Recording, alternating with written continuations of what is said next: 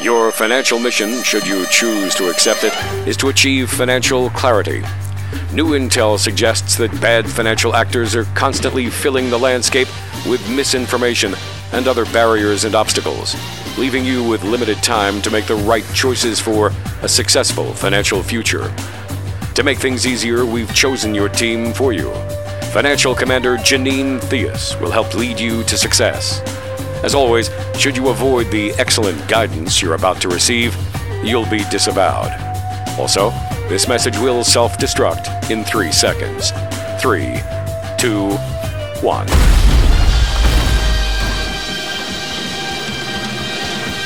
Another edition of Your Financial Mission coming at you. Walter Storholt here alongside Janine Theus, the CEO and founder of Theus Wealth Advisors financial commander here on the program. And if you are in Columbia, Howard County area, Janine is the local advisor to turn to if you have questions. She brings not only the financial experience, but also the discipline and savviness that comes along with 21 years of service as a naval intelligence officer. And we like to say you're going to get the straight skinny on your financial plan here on the show each and every time. Janine, hope you're doing well this week. I know that people are probably expecting us to talk about the fact that you are are now done with your knee surgery, which by the time people are listening to this, you will have been done. But we're actually squeezing in one more podcast recording right before your knee surgery. So we won't rehash everything we said in the podcast about, you know, good luck and knee pain and all that kind of stuff. But just so in case people are wondering, like, how's her knee? On the next episode, that'll be post knee surgery. So we'll get your we'll get your report then, right? Yeah, yeah. By the time we do that, you'll be back up and running marathons, I think, right? Oh yeah, really. That'd be awesome. or at least yeah. halfway there, half marathons. That's not exactly. too hard. I'll be right? in the pool for sure. there you go. Yeah, as soon as that wound heals, you're back in the pool, right? Yep. uh, too funny. Well, we have a great podcast on the way today. We'll be answering one of your questions here in just a few moments. We're also going to talk a little bit about a very interesting article that came out in Forbes not too long ago. And it was asking, it was posing kind of the question of is 64, the age of 64, too old to get a new job these days? And there's a lot of 64 year olds out there who end up finding themselves in that position of needing a new job. Are you too old at that age to get one? We'll talk about that article and the implications that it might have on you and your financial life coming up on today's show. But first, it's time to open up the mailbag. It's time for the mailbag. We want to hear from you. And this week's question is going to come to us from Jack. If you'd like to submit a question, by the way, you can do that online at theuswealthadvisors.com. Jack says, Janine, we're retiring in two years and plan to sell our home and move to the beach. Ooh, that sounds like fun, Jack. But home values in our neighborhood are sky high right now, so I'm wondering if I should sell now and rent for a couple of years. Is it a bad idea to rent at this stage of life? Well, Jack, one of the things you didn't tell us is how old are you? Generally, I would say no, but it's going to be very dependent upon how much savings you have and what your expectation for income is in retirement. So, if you sell your house at the height of the market, that's usually a great deal. But then you do have to find a place to rent for those couple of years. And usually, when house prices are high, because the demand is high, so is rent. So you have to be able to, you know, make that rent for a couple of years before you move. Now you've said you're going to move to the beach. Do you own the house at the beach? Or are you going to buy a new house at the beach? So we're essentially trying to time the housing market, which I know has, you know, peaks and valleys as well. So there are a lot of factors here we would have to look at to see if this makes sense. For many people, renting is a possibility, is certainly is a good option as you make a transition because it allows you some flexibility in that last year. Then you don't have to sell a property in order to buy a property if you're really ready to move. It also forces you to get organized for that move and you know kind of downsize all the stuff you've been collecting for years. So there are a lot of good aspects of doing things the way you've lined them up and if it really is your intent to move to the beach. The other question I would ask is where are the kids because a lot of people want to be close to their kids. And if you're moving to the beach and the kids are going to be visiting you, is the house big enough? So there are a lot of things that go into that decision. Renting is certainly an excellent consideration to take into account, but you really need to look at a lot of other factors to see if this is a doable option for you. I was watching House Hunters the other night. Yeah. You know, HGTV. Actually, I think it was Beachfront Bargain Hunt, but it's all the same thing, it just different locations, I guess. Yeah, this is how I spend my wild evenings, my valuable free time. no, we were, I don't know if we've talked about this on the show before, but we bought a new house and it's got an awesome porch outside. And we've got a little TV outside just to kind of have like a little outdoor living room set up. Um, Yeah. We're not, you know, the annoying neighbor who's got like everyone close by and I'm blasting my TV, you know, on my backyard, making you listen to it. Like we've got some space. Nobody's hearing our, our little 27 inch outdoor TV. So don't worry there. But anyway, we were throwing that on in the background just for some fun while we were eating dinner the other night, just kind of having a fun, casual evening. And we were watching the Beachfront Bargain Hunt. And it's so interesting that this question is here because it was somewhat similar, but the people were younger, but they were looking to buy a vacation home that they also wanted to rent out, but they were also looking at it as a place where they'd be able to go for years and years into the future. And I think it was in like Myrtle Beach or something like that. And they chose a one bedroom place out of all the options that they saw. And they saw a bunch of two bedroom places and they looked at a one bedroom place.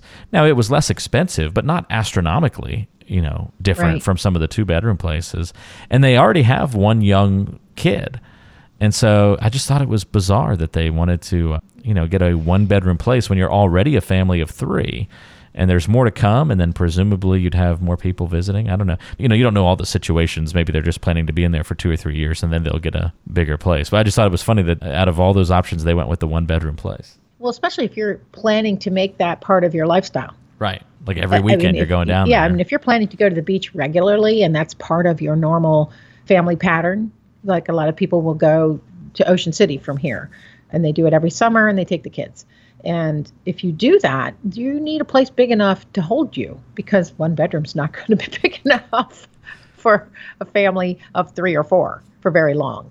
So, yeah, they could be just planning to hold it for a couple years and sell it. But if you're planning actually to do that, to make that kind of an investment, you need to think a little bit longer term Yeah. when it comes to the choice. It's just an interesting element to bring up. But again, we talk all the time about it. it's not always about the finances. Sometimes the advice that you give, Janine, sometimes the conversation that needs to happen is lifestyle based, relationship based, activity based. All these different elements go into the plan, not just the dollars. So that's a really good question, Jack, to ask about retiring in two years and should you sell the home now? That's not committing the sin of trying to time the market, is it, Janine? Trying to sell now while the market's high and then rent and thinking maybe the market goes down in value and then you can buy the beach house when values have dipped a little bit. It sounds like it might be getting into that territory. Well, you know, it's interesting because a lot of people who start to do this, there's a couple of other things that come into play here.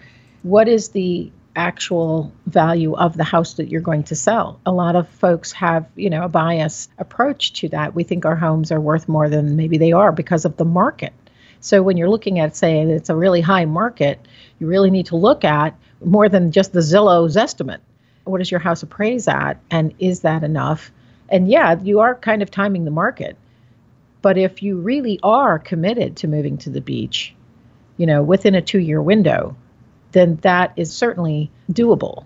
You know, you could easily change your mind. So you want to make pretty doggone sure that this is your intention is to move to the beach Yeah. once you sell your house, because that does change a lot of things, you know, decision trees. Sure. Absolutely. Yeah, it makes a lot of sense. Good question, Jack. Thanks for submitting that one. You can always submit those questions once again online, theuswealthadvisors.com. If you're listening to the podcast on the blog post, you should be able to see a place there on the blog where you can ask questions as well. That's theuswealthadvisors.com. ask your questions. We might feature it as a future mailbag question here on the show. All right. Thank you, Jack, for that one. And now I want to look at this article, Janine, because I thought it was just really interesting. I thought it was something you would latch on to. Is 64 too old to get a new job these days? That's kind of the crux of the question. And so it's this interesting article in Forbes that kind of broke down that question to see, you know, obviously the problem is so many people are living into their late 80s, 90s, even 100. It's going to only increase, we think, into the future in terms of life expectancies. So a lot of people are working a little bit older. No longer are we turning off the shift at 60, 60, 61, 62. Now at 65. Now at 66. Maybe even later than that. People like work in a lot of cases and they want to keep going. I know you see that all the time, Janine. People sometimes just enjoy what they do. I mean, this is a great article because it does discuss the disconnect between what employers see and what employees mm. are looking for. And I do see that, you know, some people are ready to retire tomorrow. I had a couple in here yesterday. He wants to retire now, and she says no. so getting couples on the same page is really part of my job too. But, you know, so there has to be some compromise. But he's not going to completely quit. He wants to work as a consultant and work part time. That's, I think, what we're going to see more of is the fact that you might quit depending on who your employer is. If you've been a long-time employee of that employer, in this area it's defense contractors and government. Well, a lot of these entities will allow you to have phased retirement. So you can go from full-time to part-time, you know, two or three days a week for a long time. And but you know, the smaller companies don't always let you do that, but again, it's going to depend on the company itself. What I found interesting about this article is the disconnect you know, people are living into their 80s, 90s, and 100. And so people do want to stay connected and purposeful past 60, 65, 66. So some of the surprised findings, you know, the questions to employers at what age is a person too old to work? Almost two thirds of the employers said it depends on the person. Mm. Well, I could have told them that because, you know, some careers like radiologists, depending on the company you work for. If you work for a private company of radiologists, they will say you have to retire at 65 from reading films and scans. Well, that's being contested because maybe you're good at doing that till 70. But people will tell you, I mean, things do change as you age, depending on how healthy you are, how active you are, how your mindset and so people do start to miss things that may be important in their 60s, but they can still contribute excellent advice and expertise and wisdom that companies might want to hold on to because they are the corporate knowledge. Yeah. So it's interesting that they would say, you know, yes, it depends on the person, but you've got, you know, 65% of employers saying, oh, they're too old to work at that age compared to like 54% of workers. I thought so the other it, interesting thing in here, Janine, was also the delineation between what is too old to work versus too old to hire. And there was a difference between the two. Yeah. And again, it depends on the person.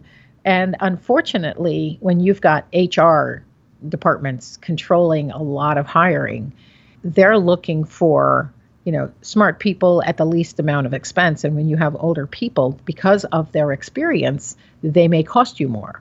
So that is another reason it's not mentioned in the article, but that's another reason a lot of older people don't get hired. It's because their experience, you know, could be more expensive to hire. But, you know, again, most of the employers say it depends if they're too old to hire another, you know, 12% are unsure but but it seems to be 64 65 is the age of delineation when you become either too old to work or too old to hire. But what's interesting is those people who are at those ages would disagree with that. I mean they still want to be viable. They still consider themselves viable and able to contribute. So you know companies need to take a look at doing something different with this conundrum you know, one of the other things in this article is about whether they should be contributing to savings. You know, when you look at the statistics nationwide, a lot of people have not saved a lot. So working longer is really important for them to be able to save toward a retirement. When you combine that with some of the news that's been out there about Social Security and the potential for it being cut by 25% at some point in time in the future, employers really need to rethink this because people are going to need to work longer if they have not saved enough to offset any discount to Social Security. I mean, that's worth a conversation with an advisor right there. Yeah. because you're not able to grasp all of the pieces to the puzzle generally that are going to impact your lifestyle once you retire. Well, you a lot of people, looking, Janine, are paying off houses, right, around that time of life. So if you were a little bit behind retirement, but now you've got a paid off home, let's say, and the kids are gone and out of college, no longer on the payroll, and you should be at your highest peak earning years of your career. If you can extend that work life for another three or four years, those are some significant dollars. Now you're not going to benefit from the interest gains, you know, over long periods of time, compounding interest, but just Right. from a pure dollar for dollar standpoint, you can put a lot away that'll help your retirement situation in those couple Well, of years if employers are willing to, you know, have you and you can, you know, keep up with the demand, I suppose. you know, it's a multifaceted problem because you've got people that are nearing retirement that just put kids through college and paid for tuition, which impacted their retirement savings potentially. And so now they need to work longer because now you're worried. And a lot of people tend to not save early on. They're not saving in their 20s. They don't start saving until they have kids and go, oh my goodness, I better start saving Right. Right. you know so but then when you have children and life gets in the way there's a lot of expenditures there depending on where you're living so that does eat into a lot of your savings because it's life with a family so extending that out and making opportunities available for people who are older wiser hopefully and can still contribute i think is really important and this topic is going to become more of a public policy issue. In fact, there's already an Age Discrimination in Employment Act, which is a civil rights law for older workers. Now, age 40 plus, you know, that's supposed to be enforced. But I've known a lot of people who've been victims, quote unquote, to age discrimination when they've applied for positions, especially if you're a stay at home mom and you did other things and then you're coming back into the workforce. Unless you've kept some skills up to date, it's going to be hard for you to step back in, depending on what you're applying for. Right. So for somebody who's moving, you know, in their 60s, maybe they're moving from a full-time, you know, engineering position and now they can go consult. Whereas somebody who's working, you know, in healthcare, it might be dependent on what the healthcare stipulations are in terms of what you can do. So there's a, a lot of gray area here, but I think it's worth people considering that staying active is really the goal. And you know, it's interesting when you look at some of the statistics about people at retirement age starting businesses. That's on a huge upswing because the internet has made a lot of things much more accessible Sure. or potentially possible. So people are looking into those kinds of things to stay engaged or writing books or taking classes or teaching classes. So a lot of that's out there, but yeah, generally big employers want new blood working through the system at less of a cost. But it again, it depends on what the area of work is. Yeah.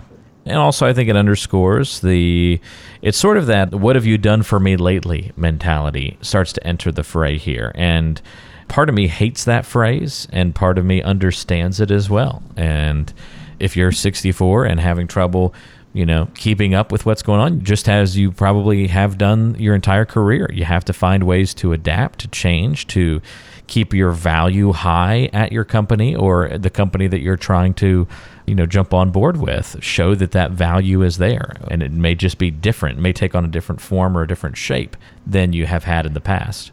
And you might do something completely different. I mean, a friend of mine has been in the health insurance business for quite some time, and she has decided to go back and is taking courses in web development because it's a creative thing, but something she's always been very interested in. So she's thinking, like, are you changing careers?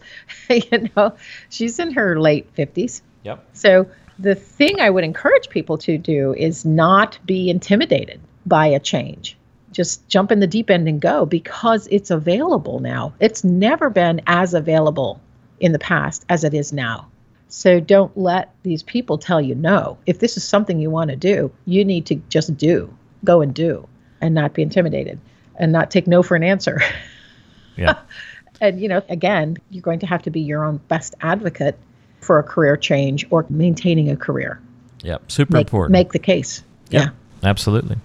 Or then there's always the uh, situation where people think they want to keep working. Maybe they're finding it difficult to continue working in their current capacity, but they feel the pressure to keep working because they're not ready to retire. And I think you're absolutely right. You said this at the very beginning.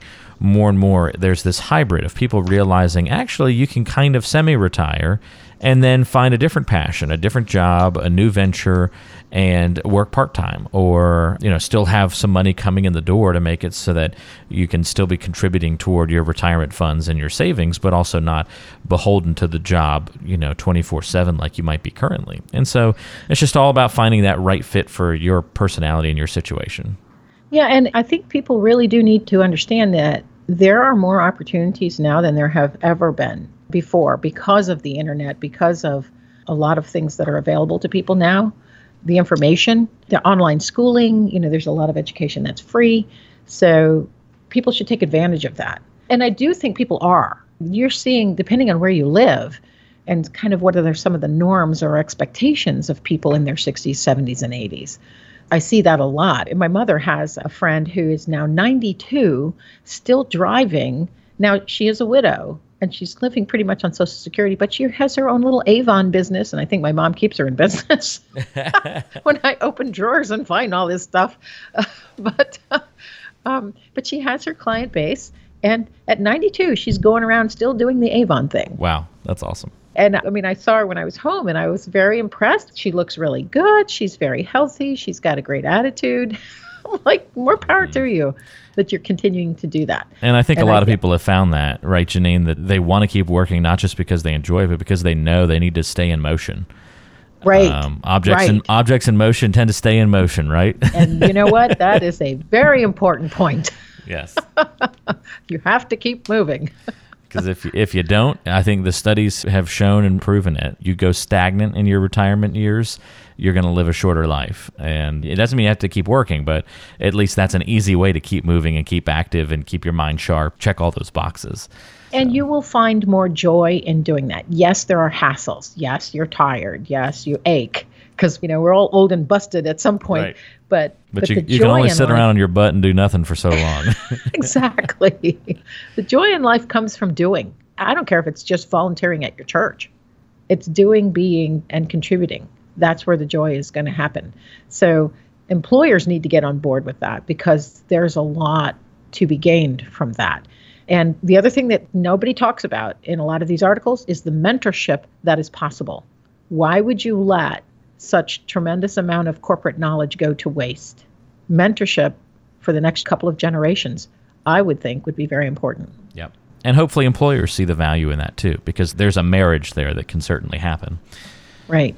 Well, to end on this note as well, I like your use of the word joy. Not about necessarily happy, but joy. I think much more powerful word than just happy in retirement. Finding joy in life and in retirement, I think, is, you know, all the better. And so, yeah. good use, I think, of that word. Well, Janine, thank you so much. I think this was interesting to kind of look at a national article like this in Forbes, thinking about age 64, too old to get a job these days. I think our answer to that is no, but you just need to be willing to adapt and change. And I think all can still be well for you at 64 and beyond that, even for many people. Thanks yep. for the time and talk to you on the next podcast. Thank you so much, Walter. Talk to you again. That's Janine Theus. If you want to pick up Janine's Retirement Rescue Toolkit, if you're kind of thinking about retirement here in the near future, pondering what's the best way to get started, well, this toolkit is a great thing to pick up. You can order it, it's free, but you can order it, get it delivered to you. It's a physical box packed with a book, audio CD, DVD, a couple of reports, some other goodies in there as well. Just click on the link in the description of today's episode and you can order that Retirement Rescue Toolkit, have it delivered to your door in a couple of days. Great starting point if you're thinking about retirement in the near future to start learning about the process.